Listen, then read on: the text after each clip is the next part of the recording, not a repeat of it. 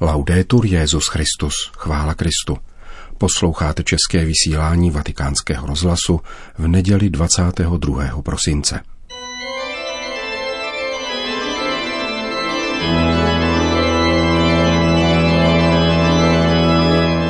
Církev a svět náš nedělní komentář.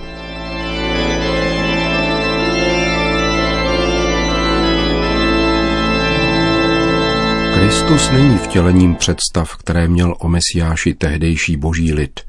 Naopak, Ježíš Nazarecký počínaje svým narozením na vlastním těle očišťuje tehdejší představy o Bohu od nánosů pomílené zbožnosti, a to k úžasu všech, především židů a potom i pohanů. Neznamená to ovšem, že po vtělení, ukřižování a vzkříšení Ježíše Krista se u věřících nemohou akumulovat další podobné nánosy, bránící ještě cíleněji kontaktu věřících s živým Bohem. Evangelista Jan mluví v této souvislosti o duchu Antikrista. Největším pokušením křesťana je šířící se tendence vztahovat se ke Kristovu tajemnému tělu jako k nějaké kolektivní lidské schopnosti, například nějakému vědeckému či technickému odvětví, jehož výdobytky poskytují člověku pomoc a potěšení, přičemž ty nejnovější mají přednost před staršími, které se potom, jakmile přestanou sloužit, stanou muzejními exponáty, vyvolávajícími pouze nostalgický úsměv. Ponoukání člověka, aby se jako baron prášil, vytahující se za vlasy z močálu, sám zachránil, je záludná nabídka pokračování v prvotním hříchu, jako by spasitel již nepřišel. Zajisté nelze nevidět, že svět se vyvíjí, leč lze přehlédnout, že se vyvíjí nejen v dobrém, ale také ve zlém, ve vyjadřování pravdy, ale také ve lhaní. Božskou prozřetelností vedené dějiny spásy spějí ke konci, který bude mít rozměr nejen objektivní, ale i subjektivní, transcendentní i imanentní. A bude se zřejmě podobat lidské smrti, která není přirozená, ale plyne z prvotního lidského nepřijetí stvořitelské lásky Boha. Prorokuje to světu Ježíš Kristus svým ukřižováním. Teprve potom bude vzkříšení, kterým bude zrušeno i spovědní tajemství, takže hříchy každého budou zjevné všem. Někteří katolíci mají dojem, že v porozumění, o které usiluje víra, narážejí ve vztahu k nynějšímu pontifikátu na těžkou svízel – Dost možná, že oproti předešlým pontifikátům je to skutečně novinka. Při bližším pohledu se však ukazuje, že tato svízel není tvořena ničím jiným než člověčenstvím Kristova náměstka. Jde o svízel, podobnou znamení, které bránilo a zároveň umožnilo poznat betlémským pastýřům, kde je hledané děťátko. Kromě toho je neporozumění nynějšímu pontifikátu společným znakem nejen disidentů, ale i nadšenců současného papeže.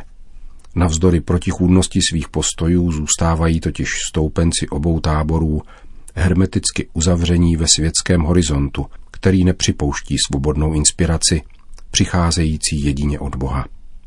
Ve Františkově pontifikátu se totiž vyskytují nejen akcenty, které odporují představám obou táborů, ale i takové, které s nimi souznějí. Každá strana však přikládá váhu jen jedněm, protože neumějí snášet neporozumění, které patří k životu zvíry. Nemožnost plného porozumění patří i k jádru samotného papežství, které nelze chápat v rámci pouhé politické, čili mocenské antilogiky tohoto světa. Jakkoliv se v minulých dobách mohlo zdát, že spása se uskuteční dějným triumfem církve, cestou vzestupného pokroku. Pontifikát je nástroj boží prozřetelnosti, která jediná je neomilná.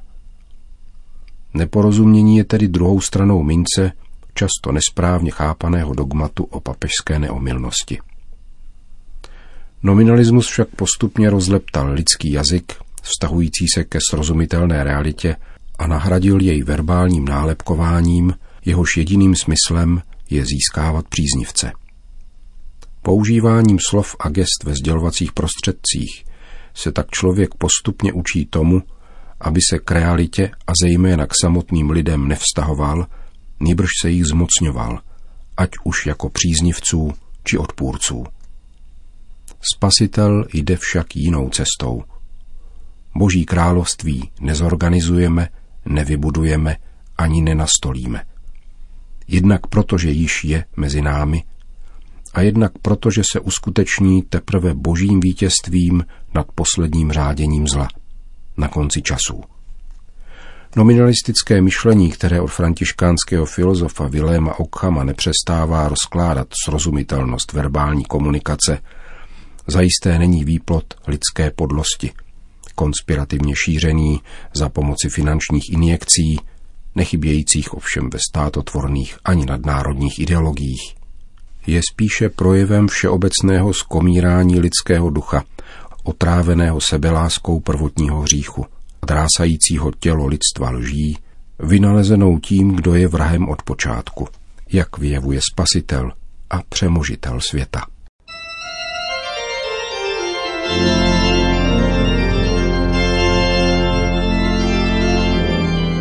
To byl náš nedělní komentář Církev a svět.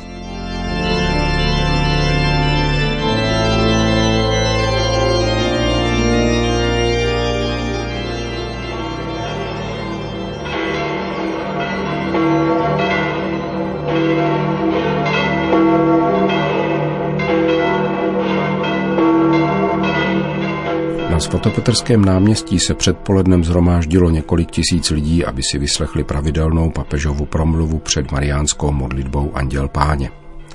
Petrův nástupce komentoval evangelium této čtvrté neděle adventní. Cari fratelli e sorelle, buongiorno. Drazí bratři a sestry, dobrý den. In questa quarta e ultima domenica di Avvento, il Vangelo ci guida verso il Natale attraverso l'esperienza di San Giuseppe. V této čtvrté a poslední adventní neděli nás Evangelium přivádí k narození páně prostřednictvím zkušenosti svatého Josefa. Zdánlivě druhořadé postavy, v jejímž postoji se však skrývá veškerá křesťanská moudrost. On spolu s Janem Křtitelem a Marií je jednou z postav, které nám představuje adventní liturgie a z nichž je nejméně nápadná nekáže, nemluví, ale snaží se plnit boží vůli v evangelním stylu a v duchu blahoslavenství. Zamysleme se. Blahoslavení chudí v duchu, neboť jejich je nebeské království. A Josef je chudý, protože žije podstatou, pracuje a žije z práce. Je to typická chudoba těch, kteří si uvědomují, že ve všem závisejí na Bohu a skládají v něho svoji důvěru. Il racconto evangelico di oggi presenta una situazione umanamente imbarazzante e contrastante. Dnešní evangelium nám prezentuje situaci, která působí rozpaky a smíšené pocity. Josef a Maria jsou snoubenci a dosud spolu nebydlí. Ona však čeká dítě díky Bohu. Josef je v důsledku tohoto překvapení pochopitelně zmaten, ale namísto impulzivní a odvetné reakce jež by byla normální a zákonná, hledá řešení, které by respektovalo důstojnost a integritu jeho milované Marie. Říká to evangelium, protože její muž byl spravedlivý a nechtěl ji vydat pohaně, rozhodl se tajně se s ní rozejít.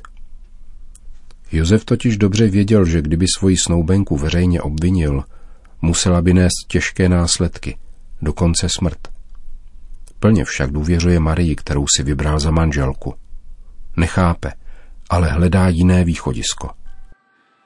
Questa circostanza lo induce a mettere in discussione il loro legame. Tato nevysvětlitelná situace jej přiměje k přehodnocení jejich svazku.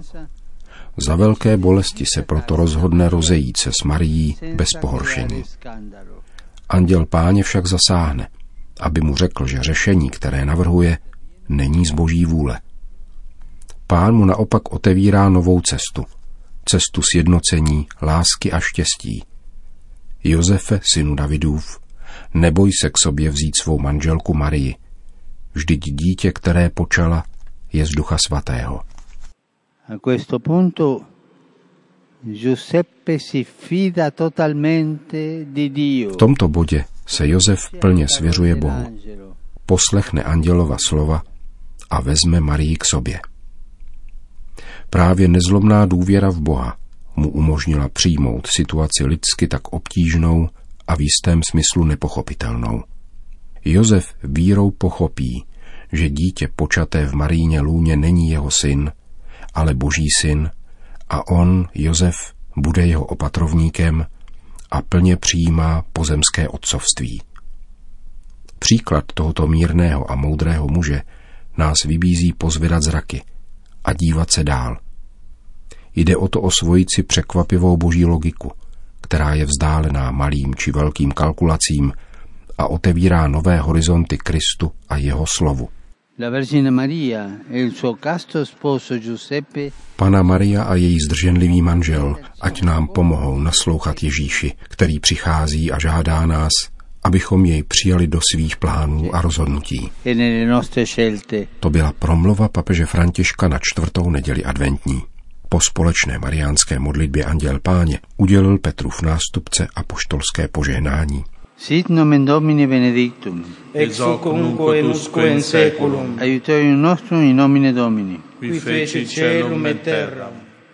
Benedicat vos omnipotens Deus, Pater, et Filius, et Spiritus Sanctus. Amen.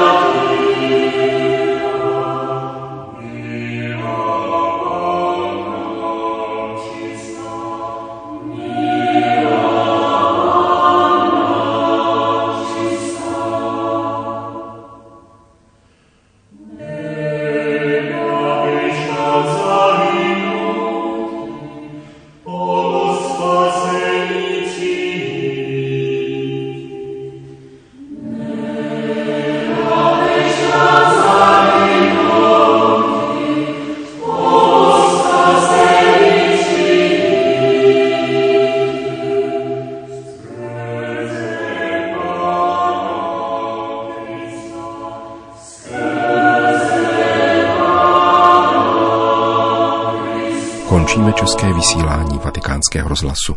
Chvála Kristu. Laudetur Jezus Christus.